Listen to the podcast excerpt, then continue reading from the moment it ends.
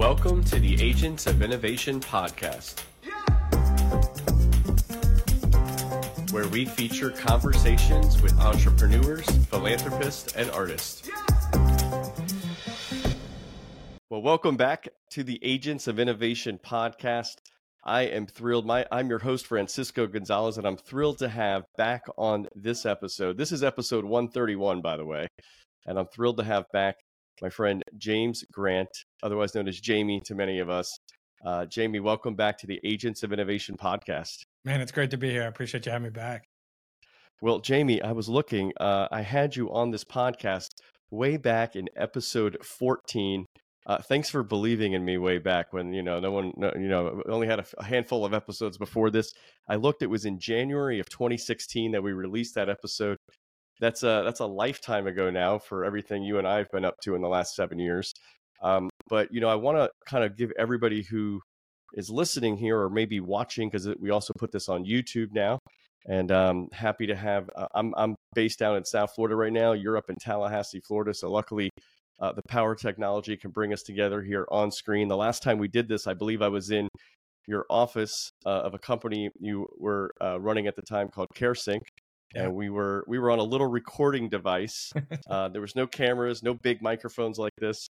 Uh, so it's come a long way in many many ways in seven years. But you know, uh, for those who don't remember Jamie's story, he graduated from law school, but didn't take a traditional route of a lawyer. He actually went to go work and co-founded a, a healthcare company called CareSync, which uh, really helped digitize healthcare records, and that was what they were doing. But he also, in that process, got involved in uh, Florida public policy, ran for the state house. He was a state legislature. I think you served between about 2010 and 2018 in that time frame. Is that right? Uh, yeah, tw- 2010 with about a seven month gap in the middle, 2010 to 2020. Yeah. Okay. So, yeah. So, yeah. So that whole almost a whole decade there. Um, and uh, anyway, um, I, I also, Jamie, uh, recently published a book uh, right here called The American Dream is a Terrible Thing to Waste. 100 agents of innovation share their fearless journeys in, in today's economy. So, Jamie, uh, you're actually, uh, there's a whole chapter on you in this book. And um, we, we brought the story in the book up to a little bit beyond the time uh, that we had you on the podcast. We learned a lot about you uh, or from you about, you know, the role that entrepreneurs could play in uh, in bringing some maybe disruption to the healthcare industry, but also how you were bringing that mindset of disruption and innovation to um, your role as a as a legislator um, up in the Florida House of Representatives. And then while you were there, uh, you helped create some legislation that helped reform some of the agencies in Florida that are responsible for helping uh, government agencies communicate with one another, but also with the public, uh, with we the people. And uh, and then in uh, I believe it was in 2020, Ron DeSantis appointed you uh, to lead the Florida. Um, what is the name of the agency? Because it, it, changed names, right? It's the, it's the, Florida Digital Service. So there's been a bunch of machinations of what the state technology office is. The uh, the latest and current is the Florida Digital Service. And you were running that, leading that effort as basically the state's chief information officer. Yeah. And um, and so I uh, welcome back. So I we just heard the news. I saw the news uh, in the last uh, two months that you, after almost three years in this role, you have stepped down. You're now going off and, and helping to run a, a new company. Uh, but but let's let's talk about what it's like to try to innovate in government. And um, so let's maybe you could talk a little bit about the steps of this agency be being created when you were a legislator, um, and then what uh, what you did in the first three years of leading it after the governor appointed you to that role. Yeah, it, I mean, it's uh, as as you and I were joking, kind of getting ready for this. It feels like seven years is an eternity, and then I disappeared for three years and into like the bowels of of bureaucracy to bar fight every day with the bureaucrats um, that that sometimes don't want to see progress happen. Uh, but to give kind of the, you did a, a great job laying it out. To give a little bit of kind of the the inception of the digital service Florida from 1997 uh, to 2020 had had all sorts of different machinations. Uh, one of my favorite quotes, uh, for those that know me like you do, uh, unsurprisingly, is a, is a President Reagan quote, uh, but nothing so permanent as a temporary government program. And Florida has four times prior to the digital service defied the law of bureaucracy that says if you create something for a function, it'll just maintain forever and scale and, and grow, whether um, productively or not. And when you look at some of the historical challenges in Florida, it, it was easy as a legislator to get really frustrated. And I'll give you some some some numbers to put some some context to it. But there have been four prior technology offices that have been created by the legislature, failed to reach their kind of promise, and then subsequently abolished. So we almost like the uh, the the Israelites in the Old Testament, kind of going through the different journeys and, and wandering lost. Florida kind of decides to modernize and, and and be innovative as a state government, create something, and then through some I think some systemic challenges and some just contemporaneous challenges at the time has has really struggled to hit that. And so as a legislator, kind of the only legislator at the time that had made a living in the tech industry, um, I quite frankly was writing legislation on like a three year roadmap of frustration. We were really frustrated that we weren't getting the kind of outcomes we thought we should be getting. And so uh, the legislation that created the digital service I, I authored, and it was, like I said, a three year roadmap. And, and it was kind of from frustration saying, you know, the state CIO is going to do this and they're going to do that. And they're going to do this and they're going to do it fast and they're going to get their act together. Um, and so we got this kind of monumental legislation passed uh, to, to try and reform and, and, get things situated. And I was ready to start working on year two uh, the next year in the legislature. And the governor's office called and, and said, Hey, we, we want you to go run this thing. And I was like, Heck no, man. I, that's a terrible job and the pay is worse. And so uh, for a little while said no. And then eventually kind of felt the conviction of um, both the conviction and the challenge. Um, and so ultimately said yes. Uh, that kicked off about a three year uh, journey, like we said, uh, as the state CIO responsible for kind of two part one, building a startup within government. The functions of the digital service that were in that bill were brand new. The other half was running a state data center, which government, in my opinion, shouldn't be in the business of. And so it was a little bit like one part of turnaround, one part of startup from within government. Uh, that uh, that was a really amazing opportunity that I'm incredibly grateful to, to Governor DeSantis for for giving me the chance to to do that three year battle of a tour service. So it's interesting. You know, one of the great innovations in government uh, happened uh, in the late 1700s when our founders created the Constitution and the separation of powers, right? And building off some of the great Enlightenment thinkers like Montesquieu and others. Uh, and so, what's interesting is you're in one branch of government, uh, in in the legislative branch, and uh, it was interesting to hear you really as somebody who's got maybe part of the the purse strings uh, and some of the oversight of the executive branch uh, agencies that you were funding and wanting to get this, you know, in uh, uh, get it running, get it moving, get it doing all those things. And so it's like somebody from another branch telling, you know, kind of having that accountability to another branch of government. So then they said, okay, buddy, we're going to switch you over there and see how you how you like uh, being on that side of it. So once you were on that side, what was your perception of the? I know you just said like before you went there, like, oh no, I don't want that job. It's a horrible job. You're gonna have people like you know, uh, Jamie Grant yelling at you, right? Um, and and keeping an eye on you. But uh, what was it like being on that side of the equation? Uh, did you feel like you you lived up to the person you thought you could in that in that moment, or was it what other challenges were involved? Yeah, I think I think my first realization, um, and and I just kind of live by the rule that when you when you drop into an ecosystem, whether it's something you're running, a new job, whatever it may be, that there's this period of just shut up and listen and learn. Um, and I and I thought that it was going to be really important to maintain that posture because I was about to go work inside an agency, the Department of Management Services, that that doesn't exactly have the best brand across state government. Um, it's not exactly an agency that historically people have enjoyed working with. Um, and then I was inheriting a function in state technology that a lot of the agency CIOs weren't very fond of and had really, in my opinion, been kind of focused on some of the wrong things historically, like running a data center and trying to build up infrastructure or kind of empire build the way government can can often do, instead of being kind of a lean, agile, problem solving organization that starts with what are we great at what are we not great at? Stay away from the things we're not great at or shouldn't be doing. And so I took a, a pretty aggressive posture with some of these folks who thought, okay, great, here's this politician who's been appointed. He probably knows nothing about tech, and he's coming over here to play politics with state technology. And so I really intentionally tried to say, like, hey guys, treat me like a dummy. how come why not what if no we're not this way like just really curious question uh, asking posture and i think the thing that struck me the the the the uh, the most harsh reality i had early was how much people from outside the political process say well i'm outside the process you're inside the process as if inside the process is a monolith and one thing I would stress is that the difference between the legislative ecosystem and the executive or agency ecosystem is every bit as vast, if not more, than the private sector to the public sector. Hmm. I mean, they are two mutually exclusive different places with different incentive structures, with different stakeholders, with different levels of understanding.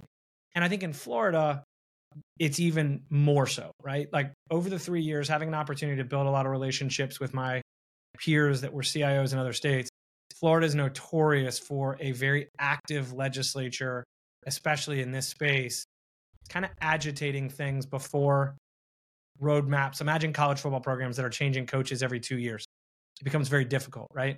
Um, and so that was kind of the thing that smacked me first is just how different legislative world and executive world were and how few people in executive, if any, understand legislative and vice versa. And then I think the other thing that hit me, people talked a lot about, um, and, and I want to double click on something you said, separations of power, because there's a really interesting architectural challenge here uh, that we did some really cool work around to maintain sovereignty of separations of power and branches of government. Um, that, that would be good for us to touch on people talk a lot, especially in a term limit environment, about how much staff kind of runs the legislature. You hear this all the time, right? And I candidly never felt that as a legislator. My staff directors, when I was a chairman, were always fantastic teammates. They understood that that I was the chairman. I'd been on the ballot. I was ultimately accountable, and that they were going to help work together to make our objectives as a committee and mine as a chairman work. Um, man, the difference between that and what you experience sometimes with staff writing proviso into the budget that is law for a year that may direct how an agency administers something is just like eye opening. Um, so whether people call it the deep state or uh, the fourth branch of government or moat dragons, as I used to train our sales teams on, uh, those activists that are in the shadows, man, you better figure out how to either befriend them or go around them and survive because they can they they they play such a critical role that oftentimes is just in the shadows where people never kind of see it or understand the impact. Yeah, James, a few things you you talked about here. Um, first of all, I saw in a in a in the um, I, I, think it was the letter of resignation that you had to the governor. Um, I'm going to quote you here in it. I, I saw this this published in a news story. You said, I understood from the outset, this is reflecting on your time uh, running this. I understood from the outset that bureaucracy cannot distinguish between friction and drama, that robust and respectful conflict with the status quo is the lifeblood of innovation, and that I had to make a binary choice between making friends and making change. With eyes open, I chose to make change and never once reconsidered. So, uh, tell us a little bit more about that and kind of the friction and the drama and um, maybe you can explain a little little more about that. Yeah, so uh, it's kind of funny. There's two quotes that people always pull up in that, and and quite frankly, I, I, it was a you know I had some people say you know what was the purpose of of such a deliberate resignation letter, and I think because of the function and the work my team did, um, it, it wasn't about me saying this is what I did. It was a team that doesn't get credit when they do things to prevent things from making the news, whether it's a cybersecurity attack, whether it was a response to Hurricane Ian and the biggest Starlink deployment in the history of SpaceX other than Ukraine, or finding missing people, leveraging AI to prevent first responders from having to go into life threatening situations and, and let them kind of be focused on most critical mission. Um, all of those things, I was just really proud of a team. And so that was kind of the basis for it. But I also, it was kind of my opportunity, you know, in the legislature, you speak for yourself, you work for yourself. And you get to uh, make the decisions. You're accountable to voters, and and if you're worried about reelection, and so you kind of do that. In the administrative world, you're always asking somebody like, you know, hey, can we do this? Are we allowed to say that? What can we not do? It's it's a very different dynamic um, very very corporate like in it's like trying to get a press release out of a Fortune 100 company. There's 50 people and all these, it's just hard. And so I felt like the resignation letter was an opportunity to give what I felt like the little platform I do have, give a hat tip to the team. To the quote you're referencing, um, you either push on the status quo or you accept the status quo. If we start there. And innovation doesn't happen by accepting the status quo. And so in the innovation community, we are consistently looking at things that could be better. That's not to make it personal. That's not to say that this other person's a bad person or not good at their job or but we're persistently and consistently looking around saying like, "Hey, why is that the way it's being done? Our constituents deserve better." And what I found in the bureaucratic space is and if it's really simple if you step back and think about it, but the incentive structure incentivizes people to tell you no. Because yes would mean risk, yes would mean more work, yes could mean more accountability, yes could be m- more attention or scrutiny. And so it's just easier to say no at all turns and and put and so in the private sector and in the innovation community we have this love and lust for respectful tension and friction with the status quo to say, hey, let's do better. And the market rewards that. In the government space, as soon as you start saying, hey, there's a problem, you become drama. Mm, and yeah. I think the, the way that I would kind of close on that is saying in the legislature, when you think of the incentive structure, you know, the, the, the legislators that make a name for themselves in a lot of situations politically raise their hand first and say there's a problem and then scream really loudly about the problem. It gets them the headlines, it gets the tweet, it gets them the, the cable news hit, it gets all those things.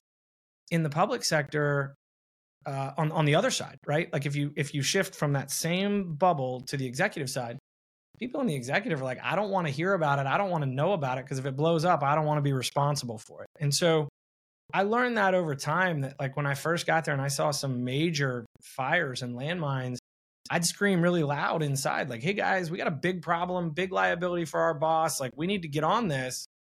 And it it was kind of every chapter of the book, metaphorically, was I would discover some monumental vulnerability. I'd scream about it. That was chapter one. Chapter two was the bureaucrats or the staffers saying, ah, oh, he's just drama. He's he's being hyperbolic. Chapter three, they'd go, oh crap, he's right again. Let's figure out how to pick it up. And not to say I was right about everything by any stretch, but I had to learn um, how to operate in an ecosystem that actually doesn't want to change the status quo. And that's a really hard thing to do when you have kind of the the innovator's mindset. Yeah, I, I bet. Well, you know, you mentioned the difference between maybe uh, being in the public sector and the private sector. The private sector certainly has a lot more incentives, right? You have uh, you have the you have to stay in business, right? You've, yeah. you've got to make a profit all these things. With that being said, as as even pr- private companies grow and they become large, they become bureaucratic as well. Yeah. Um, I'm thinking of a of a guest I had on this podcast a few years ago. I think it was episode 71. Alex Goryachev. At the time, he was uh, a chief in- innovation officer for uh, Cisco Systems. You know, a top Fortune 50 company. Alex has worked at uh, IBM and Pfizer and Napster and all sorts of uh, Silicon Valley type companies. And he wrote a great book that he published at the time. Before I named my company Fearless Journeys, uh, I he has a book called Fearless Innovation, right? So, um, and he's he's now a featured innovator in our Fearless Journeys community. It's great. But one of the things I've learned reading his book is, you know, he really talks about how even in companies, you know, uh, innovation. First of all, that you might have a, a, chief innovation officer in a company. Right? A lot of companies have this now, but he he really cautions people in companies, hey, don't don't just put innovation in a department, right? Like they'll have like a, department of innovation. Innovation needs to, yeah, yeah, it needs to flow throughout the company, and you need to have um, a lot of people asking questions. You also need to have incentives within the com- company, and you need, you know, in some ways, he he even talks about how Cisco had this, uh, uh, not me, uh, but Cisco Systems had this whole, um, had this, you know, whole like kind of company. Well, first, first they had a a startup basically they would they would partner with startup companies right so they had these like startup challenges for people outside cisco systems and then people inside started saying hey we've got some ideas too. Why can't we compete alongside the people from outside the company? And then they said, oh, that's that's a good idea. Then they also, you know, at one point just had people within certain parts of the company. And then they said, hey, you know what? Everybody from the janitor to, to the CEO really is seeing things around here that could be done better. Everybody should be able to participate um, and it should be encouraged. And so I think it's kind of interesting too, even in the private sector, mm-hmm. um, the way we should rethink about how we we basically, you know, basically what Alex says, and a lot of people like probably yourself would say is the you know the market is always evolving, the the world is always changing. Uh, you're either uh, if you don't adapt, um, you know, you're going to you're going to die. You're going to fade away, right? Um, you're going to lose market share at the very least. And so, how do you adapt? You got to innovate, and um, and then there's all sorts of ways to innovate. But tell me a little bit. You know, I don't know. I mean, I know you, you've worked for some private companies. You're working for one now that you just started. But um, how can you? How did you maybe even in the state agency uh, try to uh, seek ways to uh, to get you know the the involvement and the collaboration of many different people, uh, both in the state agency and maybe from outside as well, uh, to to try to put forth some ideas and try some things and and learn and grow. So there's a, a few ways I'd answer that, but it kind of tethers both what you were talking about your your buddy that had been at Cisco and in the private sector at larger scale. Um, and, and, something I used to talk a lot about is that entrepreneurship keep at, at the time and, and maybe even now people were confusing that with starting a company. Like you had to be a startup entrepreneur if you were an entrepreneur. And I just think that's a really dangerous thing. Um, and so you start to you started to see people talk about understanding that an entrepreneur is really just somebody who sees a problem and solves it every day. And you can do that in the biggest company. You can do that in the federal government. You can do that in the state government. To the point that now I think you're starting to see more of this intrapreneurship uh, label being thrown around, right? To encourage exactly what you're describing to say, like, hey, it's entirely appropriate to work in lots of different environments. And we need an entrepreneurial spirit in lots of different environments. Not everybody's wired to be a founder or a co founder and put it all on the line and figure out how they're going to pay their bills. And like, you have to have some screws loose to to kind of play at the, the phase of a company that I like to play at. But I know that's where I'm wired to be. I know I'm not wired to be in big bureaucratic, whether public or corporate, uh, because I just struggle. I, I, for some of the reasons you, have described, but that doesn't mean that being in those environments um, can't invite that. Um, Francisco, the other thing I'd, I'd kind of highlight to, to be more directly responsive to the question is identify incentive structures and and understand what the mission is. So you can't really build a team if you don't understand the core um, kind of character and ethos of, a, of an organization. And you also can't build a team successfully if you can't define the mission and define success. So we worked really hard to define what success was for the organization and then how to articulate it out. Um, I think at the end of the day, the biggest thing I would stress if I summed it was let the math do the talking in the legislative process, like I said, you're incentivized for being early. In the investor community, you're incentivized for being early. Maybe other people don't understand it. and Maybe you can't articulate it, but you took action early and you're rewarded for it. The only way to survive, I think, in the agency, corporate, or uh, public bureaucracy is to let the math do the talking, right? So rather than saying this deal is going to be really expensive or we can't afford it, actually put a scorecard together and say, hey, here's the economics of it. This is what it looks like. Here's how we're reporting this. Rather than saying, hey, we're doing cybersecurity, start looking at the number of agencies before 2021 who had ever collaborated together in real time on cybersecurity efforts, which, by the way, in state history in Florida was zero, and say, hey, now we're at 37. Or zero local governments participating with the state voluntarily. Now we're north of 200. And so when you can start putting quantitative metrics around it, it becomes very difficult for some of the obstructionists um, or those those fourth branch of government, maybe people that just don't want to see progress. It's hard for them to argue with the math on the success. And so I think that's the thing I would stress is if it's the private sector, it's probably things like the P&L or your OKR or KPIs or whatever other acronym shows up to define kind of the periodic measurement, whether it's financial or operational in the public sector, I think it's a lot more the operational. So, what does it look like to define the metrics that you're going to define success by and, and then actually stick to them? Yeah, that's great. Well, I think there's a lot that you said there, but uh, I think uh, one of the highlights is kind of basic economics, right? You've got to create incentives. Uh, everybody responds to incentives, so that having a structure of incentives is great. Also, I, I totally agree with you in it about entrepreneurs are everywhere. And you know, when I first started this community, Fearless Journeys, uh, one of the ideas was, hey, I'm going to help people that want to, you know, get a start on their on their entrepreneurial journey, right? People maybe who have not yet ever started a company and want to learn how and give them the tools and everything. And then, you know, the other side of it was people who maybe already are entrepreneurs helping them to level up. But as you know, actually we got kind of going and I started thinking about it more and having continued more conversations with entrepreneurs like yourself. I started thinking, you know, and even actually becoming an entrepreneur myself, I started thinking this is a really hard thing to start a company. it's hard. And um it's, it's lonely. It's, it's lonely. It's and it's not for everybody. Um, and like you mentioned, there's even pe- people who want to start a company. The timing of doing it right now is not necessarily the um, the time to do it. There might be there might be wanna, a time I to do it. I want to push back on that. I think yeah. it's ideal. I want to push back on that in a minute. Yeah, well, the, well, what I'm saying in their in in that person's particular life, right? Like at their at, at a specific yeah, yeah. place, yeah, at a specific place Sorry. there. Yeah, I'm not saying right now. There's always a sure. reason. There's always a re. Uh, completely agree. Yeah. So so but so as we started getting going, I said, okay, you know what? Really, instead of just telling, you know, trying to uh, encourage people to start a company in terms of that's what we think of as an entrepreneur, like somebody who starts a company, who's an owner. Um, you know, everybody though, I believe, can build an entrepreneurial mindset and prepare yourself.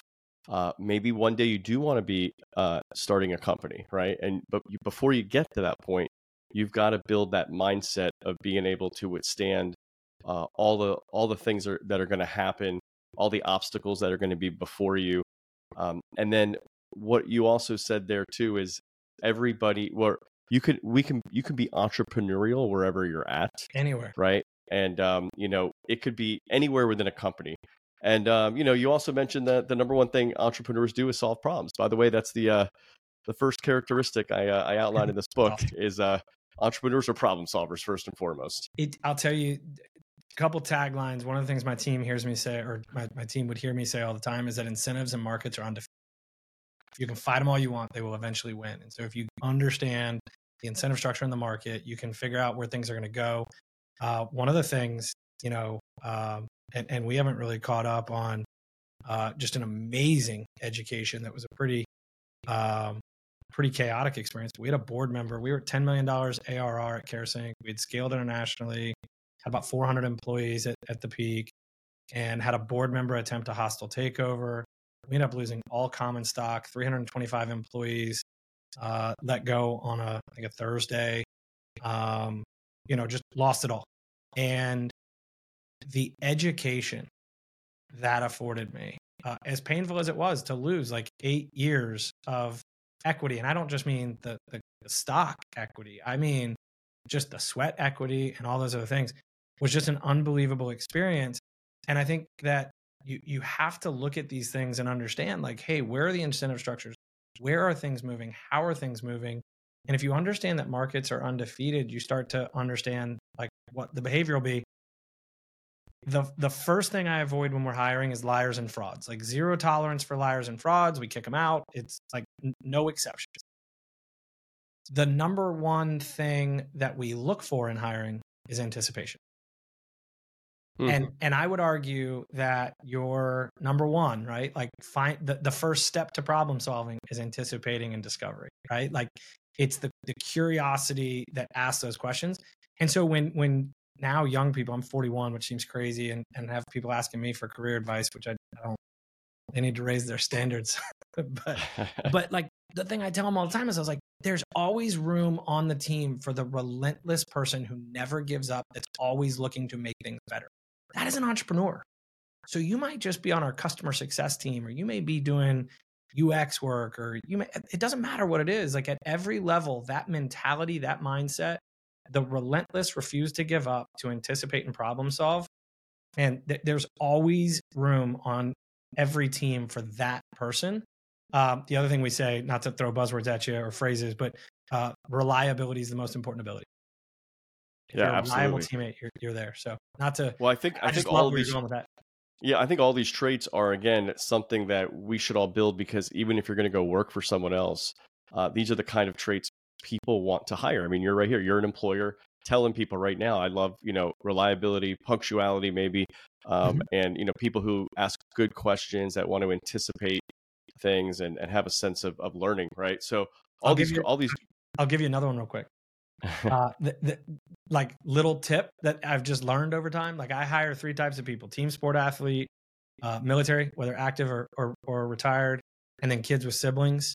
Something that indicates team sport like that. Um, mm. The scariest people in any organization are the people who are not as talented or educated or intelligent as they think they are. And the bigger that delta, the more dangerous they are. And the number one way to spot those folks is they're all answer no question right? Like every time you walk in, they have the answer. There's no questions.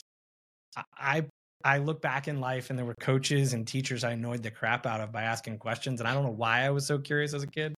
Uh, but I've never really lost it. And I don't say that I have a preference for it because it's how I'm wired. I say it because organizations need that curiosity you're describing. It's critical um, to, to innovation. It, it starts with curiosity and anticipation in my mind. Yeah, well, also uh, being curious and creative is one of the other characteristics I've outlined from uh, talking to so many entrepreneurs. but I think it's that willingness to be open yeah. uh, and, and, to learning. And you know, uh, one of the things um, we do in the Fearless Journeys community is we have a book club. So every two months we choose a new book, and we just finished reading a book called The Lean Startup yeah. by Eric Rice. Uh, great book. I, it's funny. I read the book. I was going back to the interview that we had, um, and you actually before, as you were still a legislator and you were looking at reforming uh, the state's digital services, you actually asked the question on our podcast interview. You said, How do we get government to act like a lean startup? And it just popped out of me again this time because I just finished this book. But one of the big things in the book, The Lean Startup, is he says, you know, he tells people, Hey, by the way, um, like start small um, and build that MVP, right? That most viable product, this the and the minimum sorry the minimum viable product that you can do um, to basically do one thing learn he's like you're you're not going it's not going to be you know all the bells and whistles of what your final product's going to look like but what you want to do is do it just a minimum enough effort so that you can find out what you need to learn mm-hmm. uh, and we're always, we always need to learn the feedback from customers yeah. uh, and what people actually want um, and it might not be what they say they want, but the the behavior they exhibit to tell you uh, what they're looking for and what they want. And so, um, you know, you've now been involved in some different startups. Um, maybe you want to mention a little bit about that idea. I mean, Eric Ries, I think it's pronounced Reese, R I E S. He he talks about it in terms of the, building a system of validated learning. Yeah. Um, and soaking all that information in so that you could then reapply it to your next iteration. Um, maybe tell us a little bit about that, and then maybe you can also uh, tell us a little bit about your new venture, RedLeif.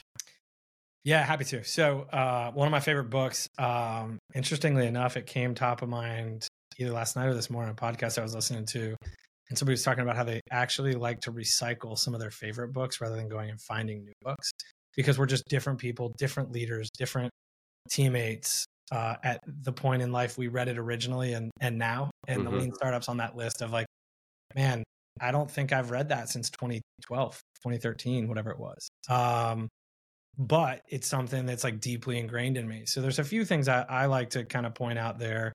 Um, one what is a minimum viable product? Um, it's something that you're embarrassed of when you launch it like if you have waited to be proud of your launch, it is no longer a minimally viable product. But more importantly, um, and there's some really great illustrations that uh, that people have put out over the last decade or so uh, in this movement. But if you look at like a car, and you ask what the minimum viable product of a car is, some people would say maybe it's the the the the, the, the axle. Some people may say it's the engine. Some people may say it's the chassis or the frame in reality, the minimum viable product of the car was the skateboard. Mm. It understood that people were trying to move from A to B more efficiently than walking. And that skateboard then said, wait a minute, this could be better if we had handles on it. And it became a scooter. And then somebody said, well, gosh, if this scooter was motorized, it could go even faster. And we got to a, a, a mo- motorcycle or a moped. And then and you think about that evolution.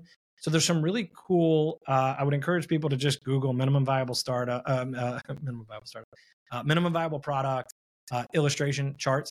The other one is a, a triangle that basically looks at uh, the different elements of feasibility and beauty, and there's different versions of it. But like, do you fill bottom up, or do you fill left to right? So it should accomplish the job and be feasible, uh, delightful, uh, but like a little bit of everything so that you do get that user feedback.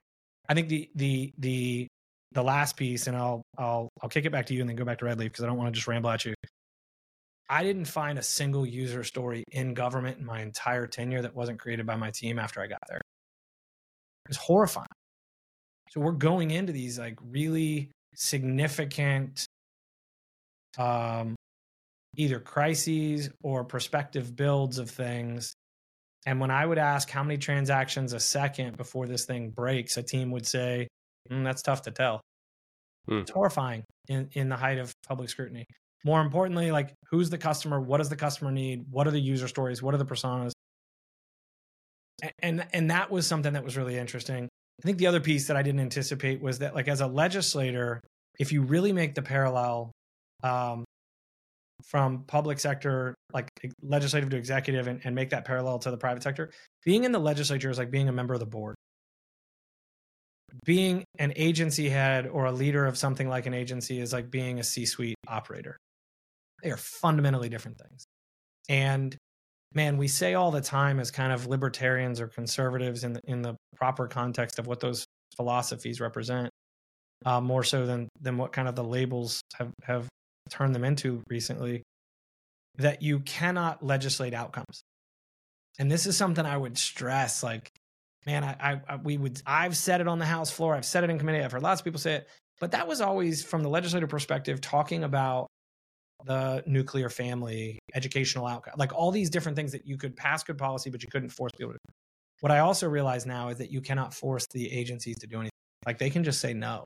So it didn't mm. matter that the legislature said that the state CIO and the Florida Digital Service had this different authority to access different things. If those agency CIOs or agency heads weren't going to give us access to the data or access to the applications, we couldn't do our job. So um, that minimum viable product is so critical um, in the public sector because it becomes kind of the point of no turning back. When you can start getting data sharing agreements with with agencies, you've taken off the table the ability for that fourth branch of government, like obstructionists, to say, well, we'd love to do that, but we don't have a data sharing agreement in place between the or whatever that may be. And when you start showing people the better, faster, cheaper way to do something, it starts to create a little inertia and momentum. And so the minimum viable product to me in the private sector means something very this um, very concrete. In the public sector, those same elements just end up looking a little bit differently. But that was how we made so much progress in the digital service uh, in just three years to kind of transform Florida's reputation nationally as kind of a, a laggard in the space and a tough job to take because of the legislative model and all of those different things into the national leader on building out enterprise cybersecurity. It was really an MVP mindset that we operated the digital service around. That's fantastic. Uh, well, okay, so you you've uh, you, you've done this great work, uh, James, in uh, in in in Florida government. Uh, now spent between the legislative branch and the executive branch almost 13 years. Uh, and by the way, it's important to note to people who maybe aren't aware that in the Florida legislature, the Florida legislature is a part-time job. So many legislators have other jobs, including full-time jobs, and most of that time you were you were uh, one of the head people at CareSync, uh, as you mentioned um, before you went into um, this full time role with the state agency. Uh, so um, now you're you're moving out of there and you're moving back into the private sector. And um, you know, I I've seen some mysterious tweets about RedLeif. Um, and I just want to know what the heck RedLeif is, and that's R E D L E I F. Uh, I know your website is R E D L E I F dot I O. So yeah. there's I've been there tell us a little bit more about what you are uh, now doing there and what what the purpose of the uh, the company is. Yeah. So um, thank you. One, two. Um, I think I peaked at the direction of the logo creation. I obviously didn't uh, design it all, but it was a concept I I had somebody work on.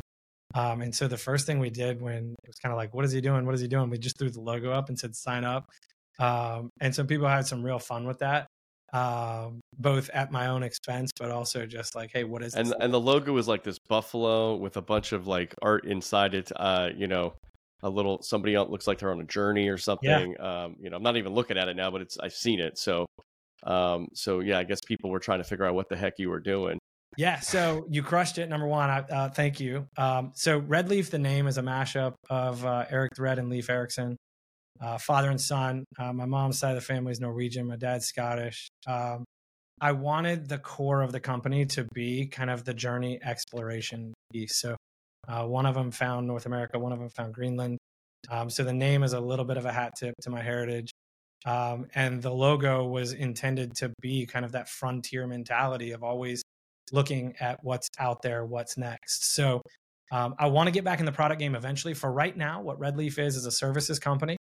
Uh, we have three different service offerings. So for companies or or uh, public sector entities that are trying to make sense of this big ambiguous term called cybersecurity or this big ambiguous term called digital transformation, uh, we do blueprint and design work. So that's really predicated at coming in, doing the user stories, developing the scorecard. What are the metrics that drive success at core objectives? And then how do we build for you a blueprint the same way that you would hire an architect before you you build a house, right? Like it's probably wise to to have blueprints and and an architecture in place before you just start building a house and laying pipe and electric and wiring and buying te- lumber and all those kind of things. Um, and what we see time and time again is that organizations just jump to like, I want to implement that tool or I want to know what Gen AI can do for me rather than kind of stepping back and saying, what am I trying to accomplish? Who's my customer? Who are my users? What does this thing need to do? So we're doing blueprint work both in the cybersecurity uh, and digital transformation space. So everything from building out an enterprise cybersecurity program to figuring out how to automate business processes uh, on the other side. Uh, for folks in the space, a, a, a, CISO that would be responsible for cybersecurity, I, I try and explain to people a great CISO operates like a defensive coordinator in football. Their job is to keep the Chinese, the Russians, and the other threat actors uh, off of the scoreboard, right? Like prevent them from doing bad things. And then our chief data officer or our chief innovation officer, our chief technology officer, whatever uh, the structure looks like in a company or organization, is your offensive coordinator. How do they put points on the board? They should be working together. How we do things like retiring legacy systems, retiring mainframes, um, and all sorts of vulnerabilities that that threaten organizations by way of a data breach or ransomware, the same way that those those those systems prevent business efficiencies. Um, and so those blueprints are a big piece of that. The second thing we're doing, uh, aside from that, um, is something we're calling SLED as a service. So it's a kind of a twist on a new kind of SaaS, uh, where people are used to software as a service, but SLED as a service intended to be um, kind of a quarterback or a translation layer for people trying to innovate in the public sector. And it's really a manifestation of what I realized from having been on the front lines of legislative leadership, executive leadership, and then industry or, or company leadership. Um, and so it's really built around coordinating everybody to be more efficient in the role they're doing, um, to help drive innovation in the public sector. There's a ton of work that needs to be done there from 2020 backwards to 2005. If you just looked at that 15 years, the state of Florida had $157 million, I think it was $157.4 million in projects that were canceled. And these are just large projects, $10 million or more. And then it had like 320 something million dollars of projects that were cost overrun, schedule overrun, change orders. That's that's a half a billion dollars that that can be described as nothing better than waste. So how do mm-hmm. we as a community nationally come together and figure out how we can share best practices, opportunities, not build everything from scratch, um, and start to lean into a SaaS based world. SLED as a service isn't designed to help companies do that on a national scale. So uh, we're going to have some fun. We just actually today opened up our first cohort. We're doing it like an incubator or accelerator where there's a cap number of companies we go really, really deep with rather than just taking anybody and everybody that, that, that wants to be there. That's great. Well, I love uh, going back to kind of what you were earlier saying when you're going in and maybe working with customers that want to try to understand what they should be doing and not just not just buying a bunch of products and doing a bunch of things uh, for no good reason. Um, but it, it it almost seems like that is applying the lean startup mentality of uh, uh, you know for customers, right? Like um, you don't let's let's let's go in a little bit first and learn what you need and what you don't need, and instead of just you know throwing everything there and realizing man we spent so much money or we spent so much time working on something that we didn't even need um, and then uh, also you're applying that same mentality i think to uh, what you were just saying i mean i think it was one of the last chapters maybe the last chapter of the lean startup and it's called something like stop wasting people's time um, but you could also say money right time and yeah. money um, but I think a lot of it is uh, what you were just saying there, like in government, especially, there's so much waste. There's so much waste. But I think um, Eric Ries in that end of that book, he kind of, in his epilogue or whatever, he talks about, he goes back about 100 or so years to the beginning of what, what we now refer to as lean manufacturing. And basically, he says, you know, we, we had all this great uh, innovation in manufacturing that reduced waste in manufacturing um, on companies that were doing things on a very large scale. And now, you know, in the entrepreneurial arena, especially in the startup arena, there is so much waste. I mean, just think about venture capital funds that, you know, nine out of ten things they put their their money into, uh, lots of money, um, never succeed. Right? They're they're they're hoping for that one out of ten or whatever that does succeed, that offsets and makes them a lot of money. But uh, but it's he. I think he basically just says, you know, we've we've come to accept in the startup area, uh, we've come to accept a lot of waste and and I think he I think his book was was a little bit challenging that um, yeah. um, basically saying you know yes we're going to learn through failure but let's let's let's let's learn a lot earlier so we don't we don't we don't uh, kind of fail on a big scale we can we can learn about where we need to go and and I and I think I see that in in some elements of your new company here and what you're doing is trying to help people learn earlier what they need what they don't need and also to save people a lot of time and money so I think I think you've touched on something really powerful there. I think there's a big difference between intelligent risk and waste. Yeah. And so inherent in the innovation community is risk. Like you have to be okay with failure and getting back up off the mat and going. That doesn't mean you're reckless, it doesn't mean you're foolish.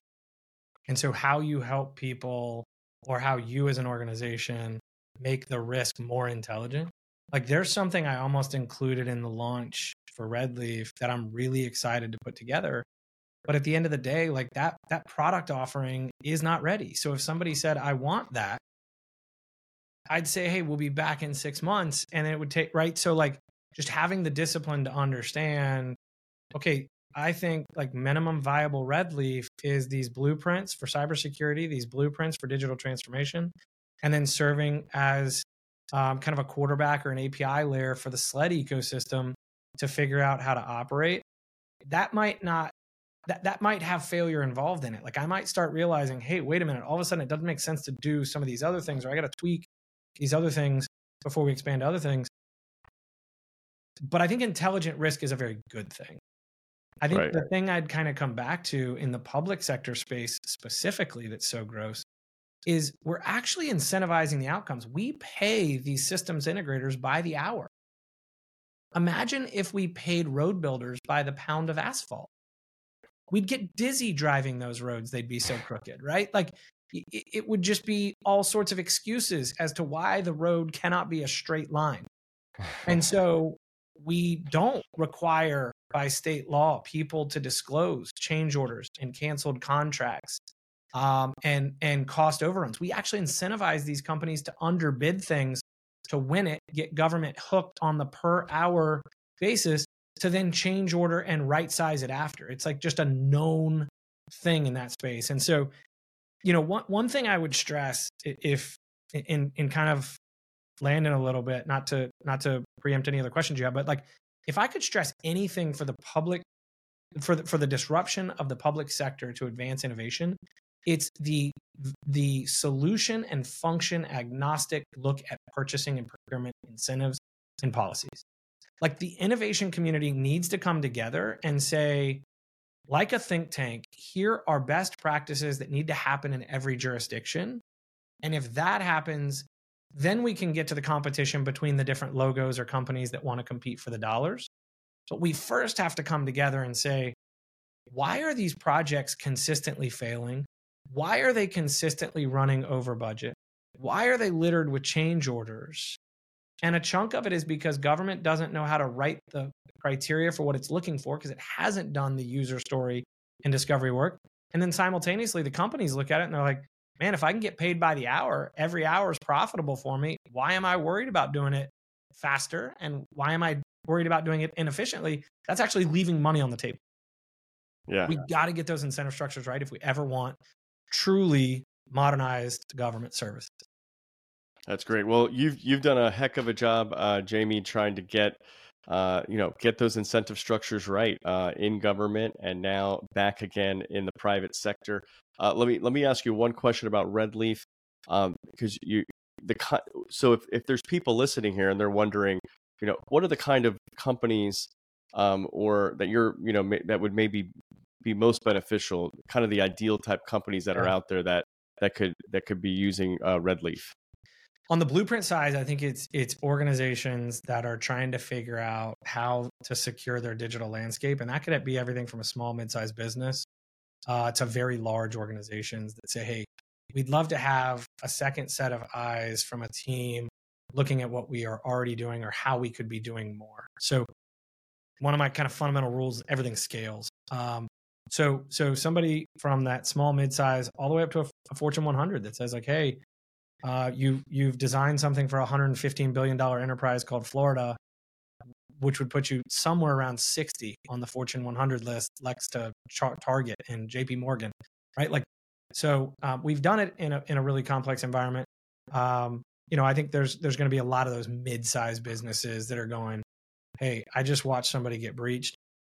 Um, but man, if you if you look at the the cost to these organizations, typically about seven and a half percent market cap lost following a, a, data breach by a publicly traded company. Billions yeah, what, of dollars of what, impact. What was the particular thing that really gave you the idea um, to start uh, this company? Um, I think looking around, and and you touched on it at the open. It's a blessing and a curse and I had to go through like a month long um, process where mentors and really good friends who will tell you that idea is stupid or that deck is terrible. Um, to be honest with you, right? The distillation of having been, you know, a recovering lawyer, um, has been in the public policy space, has operated in the, the healthcare space, tech enabled services, all these different things. Like people are like, man, you're so lucky. There's all these different things you can do. And I'm like, man, I, I, I'm grateful for that experience, but it's also challenging when you try and put together like the minimum viable RedLeif and say, what is RedLeif 1.0 or what is RedLeif MVP? Um, I'm laughing because uh, I just realized like, I closed down Windows for this. Uh, each of the decks for the service offerings, like there is a deck called minimum viable sled as a service. Um, mm. Just to remind myself, like this has to be something that's minimally viable. So I looked at the ecosystem and I said, okay, um, maybe the best way to sum it up uh, Francisco. Sorry for the ramble, uh, but that's a great question that kind of caught me. I think the biggest thing I'd say is that we're still in an environment where people will openly and say without reservation, that's the technology side of the shop, not the business side. And that is just mind numbing in 2023. They're the exact same thing.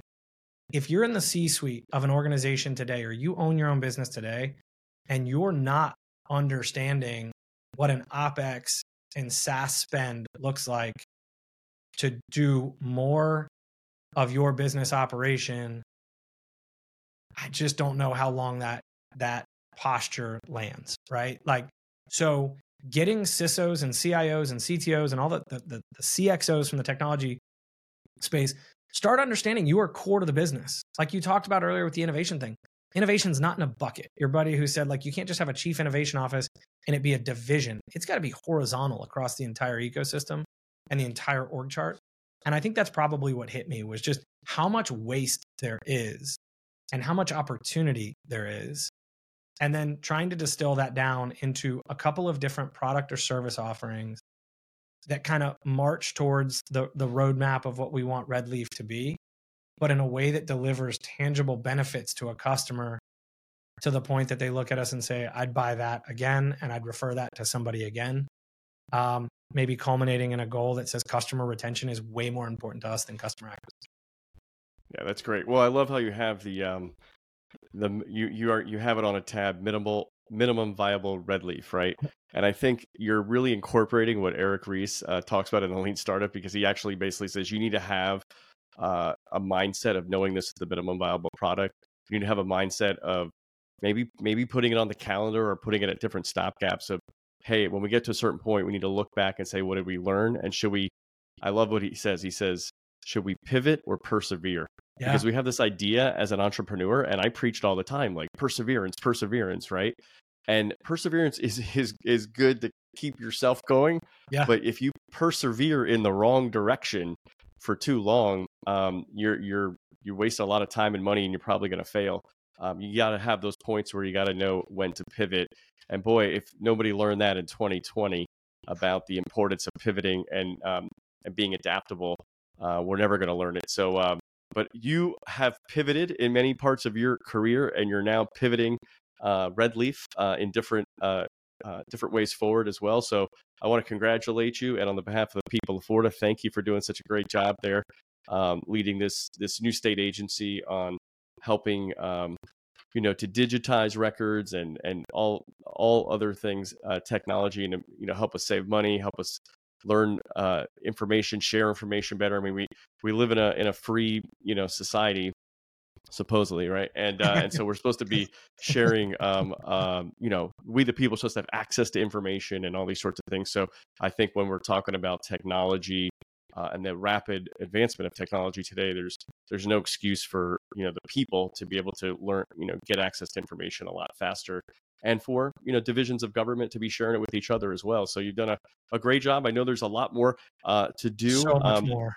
Yeah, look, uh, la- maybe this is the last question, Jamie, because we could keep talking for hours, but um, you accomplished a lot, and and what what maybe is something that um, is still was still a challenge or something maybe maybe something that couldn't be accomplished or you never saw its accomplishment or just something that is still one of the biggest obstacles in that role for for innovation within within uh, government and particularly talking about state government of Florida. It's a great question. Um, there's so much left to be done, right? I, I think you know my team would hear me say all the time: two things can be true. Um, we accomplished a ton, and what we did in three years quite frankly, the, the pandemic was a huge opportunity um, because when you're operating under an, an emergency order, you can run a lot more like the private sector than traditional, you know, the handcuffs and, speed limits of bureaucracy and government. Um, so, so, so proud of how much was done in three years. Uh, it was transformational work that was done.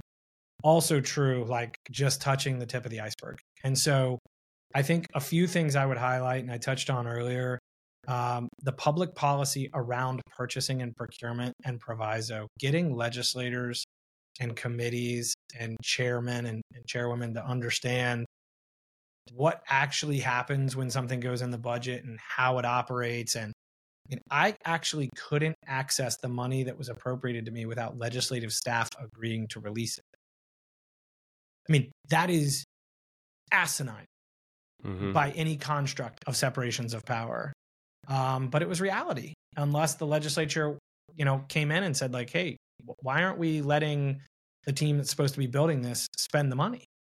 Um, and so you just find that the, like the fourth branch of government, the deep state, the the moat dragons, whatever anybody wants to call it, they are so much more real and powerful than I ever imagined when I took this job. And so you really have to figure out how to how to kind of do that. I happen to think that like transparency open sourcing the lessons learned those kind of things go a long way to getting people to understand like man that's that's crazy one thing i mentioned real quick uh, if you have a second the separations of power um, i believe in them so much that we designed a completely federated model.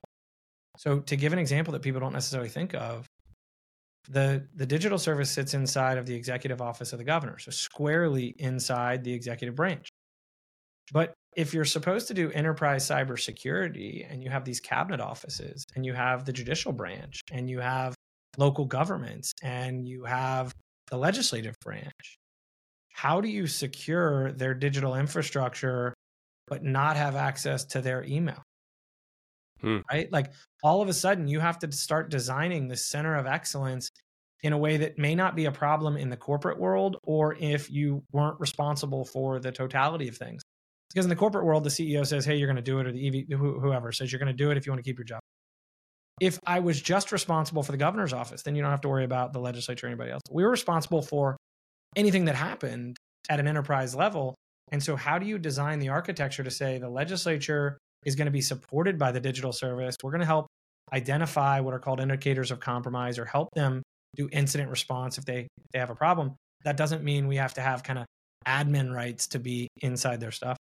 Um, so the the analogy I would give often is, you know, we're used to kind of community policing, at least here in Florida. Like, like places like San Francisco could learn a thing or two about it right now. Yeah. You don't have to let a sheriff's deputy in your bedroom 24 7 just to have good community police. And so we built the kind of the digital equivalent of let's keep the outside community safe. Let's be able to support people that invite us into their home if they've had a burglary or a fire and they need first responders there and then kick them out.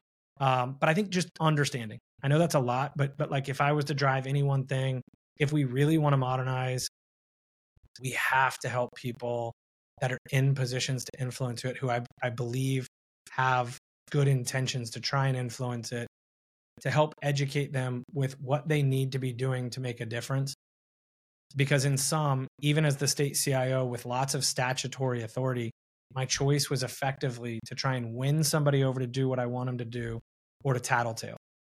And with a private sector, innovation focused mentality, tattletaling doesn't get you repeat business. And That's too true. much of the ecosystem right now in Florida specifically um, requires that buy in, which takes time. We still don't have a digital driver's license live to the public. I passed that, leg- I, I authored that legislation before I left the legislature. That's purely just a construct of, you know, in that case, an agency obstructing over time because they wanted to do this big project. So much so that Apple called me at some point early in my tenure and said, Hey, we'd love to set up a call. I had asked Apple, I don't know, six, seven years prior to this phone call, like, Hey guys, the identity space is really interesting with some of the stuff you're doing. What about a digital credential? Like, what, what would it look like for us to partner to maintain the privacy and autonomy of the, the, the citizen, but simultaneously give them an option to have that hard card authorized digitally? And uh, we've been working on it so long, worked on the legislation. Senator Brandes was a great partner in, in, in that. Uh, we still do not have a meaningful digital credential here in the state of Florida. Five years later, Georgia and Arizona and a number of other states. My, my buddy J.R. Sloan, if you ever want another state CIO pers- perspective, uh, Mandy Crawford in Texas, J.R. Sloan in Arizona are two of the best. Um, but J.R. led the nation. And if you're an Arizona resident right now, in your wallet, you can have an authenticated version of your driver's license in a in a digital way. Um, so just little things like that that really aren't that hard technically, and I'd maybe some there. It, this is not a, an issue of technology; it's a matter of people. It's like any business. Like this is not hard to do technically. It is not hard to design or build or deploy the technology. The hardest part is the people, and if we can figure out how to kind of win the people, we'll start to see government services transform in a way that move maybe from aspiration to reality. Yeah, well, that's a good place to land this, I think, because I think people make a big difference. Uh, that's why this is called agents of innovation. Yeah. Uh, you do need those agents of innovation like James Grant uh, to be in places, whether it's in private sector companies or uh, within uh, the halls of the legislature, um, or uh, or even leading a state agency uh, where he was the chief innovation, or excuse me, the chief information officer. But we know that you're an innovator at heart, James. So thanks so much for coming back on the Agents of Innovation podcast. What an amazing update we had here. Um, and you know, I know when see when I pick these guests, uh, you know, I, when I reach out and ask people to be on this uh, this podcast, I really look at people who are I think really standing out. And I, I saw that in you over seven years ago when we had you on one of the early guests, and then boom, look at this career. It's it's uh, really gone in a great direction, and you've just been really an agent of innovation in in many ways, uh, in many places, and um, so thanks so much for being on here and sharing your story and sharing your perspective. Uh, really appreciate it. And uh, for people listening and watching, don't forget you can read about James in this new book called The American Dream is a Terrible Thing to Waste by yours truly. Uh, Amazon, Audible, all the places. So uh, James, thanks again for being on here. Man, thanks a ton for having me. It was great to, as I kind of emerged from like we were joking, the three year uh, hibernation and bureaucracy, not hibernation, but like disappearing from my friends and family and everybody, uh, kind of going 24 7 in that job. Um, it's great to catch up with you. I love the work you're doing, man. Um, I, I know we were saying it. Uh, I'm, I'm like getting to read again after three years of just really not having the, the bandwidth, as crazy as that sounds. Um, and so I look forward to checking out the book. Um, humbled that you you had me uh, back then and again, um, and just love the work you're doing to help build the community and, and here to help in any way I can. Well, thank you so much, and um, yeah, just just a great pleasure having you on. And um, uh, I, I was just thinking, I don't remember the last time we saw each other in person, um, but when I one thing I have a uh, my own copy of this book, and uh, I, I, have a goal of getting around and seeing everybody in person, so you can sign the chapter that's about you. That's cool. uh, so, so, I can I'll tell this, you the this, last time we got together. It was in Tampa with that small group. Uh, yeah, the, the dinner that, that, you helped put together was the last time. I don't know when yeah. that was, but it had to be at least five years ago. I think so. Uh, it and it's clearly before the craziness started. It's it was before it was definitely before COVID. Um, and man, you talk about a testament to the work you do in the community you build. Like just thinking about some of the people in that room, like there's some some real firepower um, and really relentless change agents in there. Some folks I still I met that night that I still keep in touch with. Um, but when you said I, you just triggered my memory when you said uh, I don't remember the last time we got together, but it was when we put that you you put that dinner together and had us had us all together. Well, that's what we like to do: bring people together, connect you with innovators across the world, like James Grant. So, thanks, James, and uh, thank you all again for listening to this episode of the Agents of Innovation podcast.